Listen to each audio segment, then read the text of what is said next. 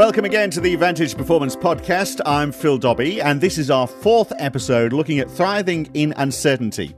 Now, we've spoken to Michael Fingland, the Vantage Performance CEO, about getting the basics right, uh, the need for a clear strategy when you're launching a turnaround, and how to manage your capital effectively. Now, of course, historically, capital was all about equipment or things, not living, breathing human beings. But I guess, uh, Michael, in reality, uh, in many cases, it's the most important part of capital you have in your business.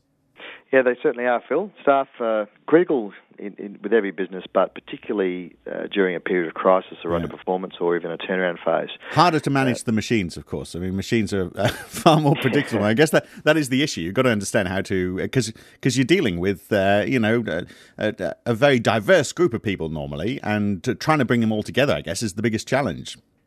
Uh, it is, and at the end of the day, every staff member has a very simple uh, desire with work. One is to, you know, enjoy and get along with your colleagues, etc. But they all have a fundamental concern about job security. Yeah. So communication, you know, we've talked about that in the past, but particularly during a, a period of uncertainty with a business, communication has to be ramped up and be clearer, concise, um, and and you need to include uh, staff in, um, in, in what's going on. What happens? If, what what happens if you've got detractors though? People who, who sort of like are, are not getting with the program. Do you try and turn them around, or do you just block them out?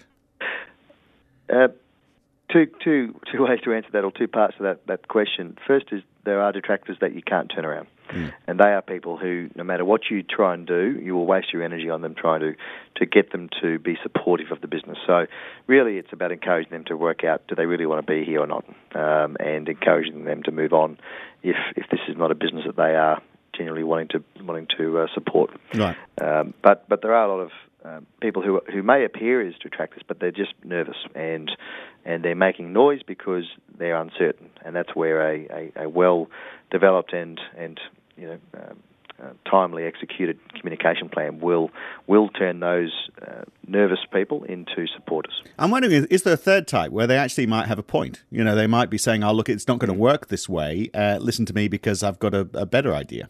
Yeah, the, the, the best um, advice we, you know you can give a management team when they're about to embark upon some major restructuring, whether it's looking at their manufacturing operations, their supply chain, uh, you know, whole of business brand, incorporate your staff, do some staff surveys. You know, set up a, a, um, a, a staff committee, uh, an employee committee, to really understand what's going on in the business, and, and use that as a, as a vehicle to actually get some good ideas and thoughts from, from the workforce. Because yeah in, in 20 years of doing this, some of the best initiatives have actually come from the floor. Right. Okay. So, yeah, so some of those detractors, if you got to them early, they might be, the, the, the, reason for them being a detractor might have been because they just feel like they weren't being listened to in the first place. So if you address that, mm. then that issue goes away, I guess. And Definitely. And then you talk about a communication plan. So is that sort of like saying, well, this is where we're going, this is why we're going, and then it, does it get down to defining uh, roles as well? Because I guess people's people's functions in the organisation. You're talking about mm. something which is fairly short term, uh, so jobs are going to change for a little while, aren't they?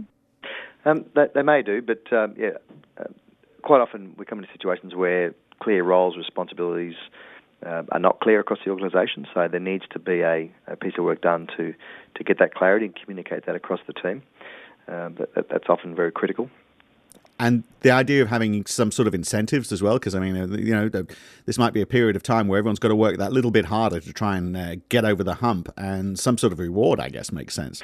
It, and every, to, to a degree, and every job's different. I mean, part of the communication plan is really understanding uh, the, the issues that the business is facing, um, what the, the plans are to address it, the role that the staff can play in in um, uh, being part of the, the, the, strategy formulation, or at least um, in, in the execution phase, and, and showing that the staff actually have a critical part to play in successfully navigating the business through. And uh, you, often what we find is yeah, monetary rewards are actually not what they're after. They just want to be included and have a part to play, and yeah. they will work their their, their um, you know derrieres off to, to deliver a better outcome. Because at the end of the day, in most businesses, they love being there. Um, they just want to feel that they they can contribute, um, and often they can contribute significantly if they're given the encouragement and the scope and the space. Um, uh, but on, on occasion, you, you, may look at a a broader reward system, and every every industry and every type of business is different. So you need to tailor it to to the situation. But sometimes, you know, there are other rewards that are much much um, more powerful than monetary rewards. So uh, you talked about uncertainty um, and the the nasty word restructure, uh, which gets used in circumstances like this. Everyone thinks, "Oh my goodness, there's a restructure going on," uh, and often, uh, you know, that's getting rid of uh, getting rid of layers within uh, within mm. an organisation. That's the sort of thing that does make people nervous, doesn't it? Because they they read restructure, they think massive layoffs. It, it does, but the, critical part to any any headcount restructure is is not to do three or four rounds. Try and do one, two at at the most. Yeah. But the biggest uh, mistake management teams make is they do one, then do another one, and realise they didn't cut far, far enough, so they do another one. Um, and redundancies, in our view, are always the last resort. You should look at you know, four-day work weeks, nine-day fortnights, um, you know, um, other other you know, yeah. ways to, to reduce and retraining, uh, I guess, as well. retraining and redeploying people into other areas of the business. Listen, my, my brother in the UK, he's uh, working a nine day fortnight. It was his, mm. his, company brought it on because of the global financial crisis. They haven't, mm. I guess, the crisis is still going on, so everyone's still mm. on nine day fortnights. He absolutely loves it, and he's actually, yep. you know, was happy to take the pay cut uh, yep. to get, you know, to have a little less stress in his life. Exactly, and and it actually turns into a benefit, not not a a burden, and.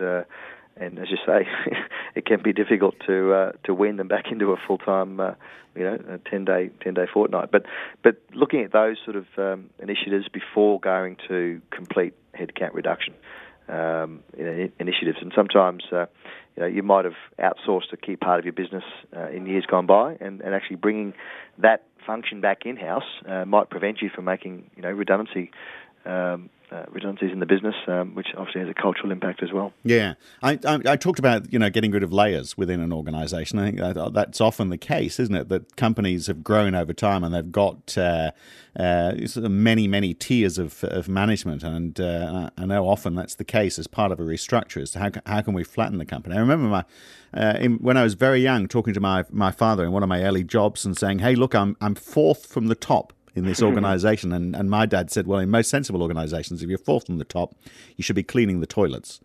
Uh, so I mean, it, it, really is a case, isn't it, that you can have too much of a hierarchy, and I get, but I guess it's, I mean, that that is a massive organisational undertaking to try and get rid of a, a layer within an organisation because um, you're redefining so many roles. It, it, can be, but but often it, it there are so many other benefits to delayering. I mean, we're talking about here where there's unnecessary layers. Yeah. And and often you have a situation where there's unnecessary layers that have been put in place um, in, in years gone by because people are empire building, and that actually ends up in a situation where communication then is much harder to get across the group. So by uh, delayering an organisation, yes, it takes some careful planning and management, but you have a much easier pathway then to, to get the communication plan working because you've got less layers and less filters uh, between the, the, the CEO and, and, the ground floor. Right. So some of this is relatively easy, but when you start looking at, um, I mean, you know, not trying to denigrate the work you do, uh, but when you look at the the cult, you know, the culture word, trying to change the culture mm. of an organisation, I mean, that is hard, isn't it? Because that's very often that's the intrinsic thing that caused the problem in the first place. It can be, and usually you can draw a line back to three or four years ago, uh, before the ROTZN, uh, that there were some decisions taken or or policies made that, that started impacting on culture. So you need to go back to root cause, understand what was really driving uh, the changes in behaviour that have turned up in terms of low productivity and high high staff turnover, things like that, and um, then start developing strategies to address that, that root cause. Uh, it's not a quick fix. You know, changing cultures in organisations can take you know one to two years, but you do go through phases of significant change uh, and significant improvement, and it's important that you keep building on on that momentum. Uh, and as I said, it's not a quick fix, but you need to have a culture transformation yeah. uh, plan in place for most most turnarounds or restructures um, to make sure that motivation uh, continues all the way through. And how does that manifest itself? Because the people who are working for the company, I mean, they're not going to change. I mean, you are you are who you are. So how? I mean, and you presumably want to keep most of them in the organisation. So if they're not changing, how is the organisation changing? How is it manifesting itself? Yeah, well, the, the critical bit is to understand why they're frustrated, because the culture in any organisation is low because they're frustrated, and it's because they don't know their place in the business. It's because they don't get any communication. It might be because they're significantly unhappy with some decisions that were taken by management that might have been uh, they might have had merit, but because they were poorly communicated, the staff took the message the wrong way and, and thought they were being punished. So, um, you know, in, in our experience, as long as you have a clearly communicated strategy for the business, and then that is cascaded down into the business as to what it means for the staff members. In, involve them in the process so they can genuinely feel that they can make a difference. Yeah. And that's what most staff want to do. They, they want to make a difference. They don't just want to turn up to work for eight hours a day and just you know punch out um, you know items on a manufacturing line. They actually want to make a difference. Yeah. Um, so you know the key to any cultural transformation project is identifying how the staff can make a difference, encouraging them to make a difference, um, and and don't make it artificial. Right. Um, you know, make it genuine, and and often setting up, as I said before, a, a, an employee consultative committee is a key uh, demonstrator of management's willingness to actually let staff have a you know have a, have a role to play, um, Yeah. and those management teams that do um, end up with a much stronger culture, a much more inclusive workforce, and therefore a more productive one. Yeah, they're going to work their derriere off, I believe, is the expression you used uh, earlier on. So, uh, who's going to who's going to drive this activity then? The uh, the actual uh, the actual program of activity. Does this fall into uh, is, is this this driven by the HR team? I don't want to be dismissive of HR teams, but you know, many organisations they may actually have been the root cause of the problem. So, how do you how do you choose where in the organisation this this you know the the responsibility to fix all this sits? It needs to be driven from the CEO. Right. The CEO has to be seen to to, to take ownership of this um, and to be incredibly important for him or her. Now, the HR manager, director, um, or even a, you know, a specialist consultant that might come in and help them devise a, a cultural transformation project, they are all tools. Um, but the CEO has to be the face of it and has to be the, seen to be the driver of it. Otherwise, the staff will just see it, see it as another another another HR initiative that that won't go anywhere because you know um, it's not supported from the top. Yeah, so it has to be led from the top Yeah. and and communicated from the top. Right. Wise words as always, Michael Fingland. Uh, appreciate the time. Thanks for talking to us today. Yes, Phil.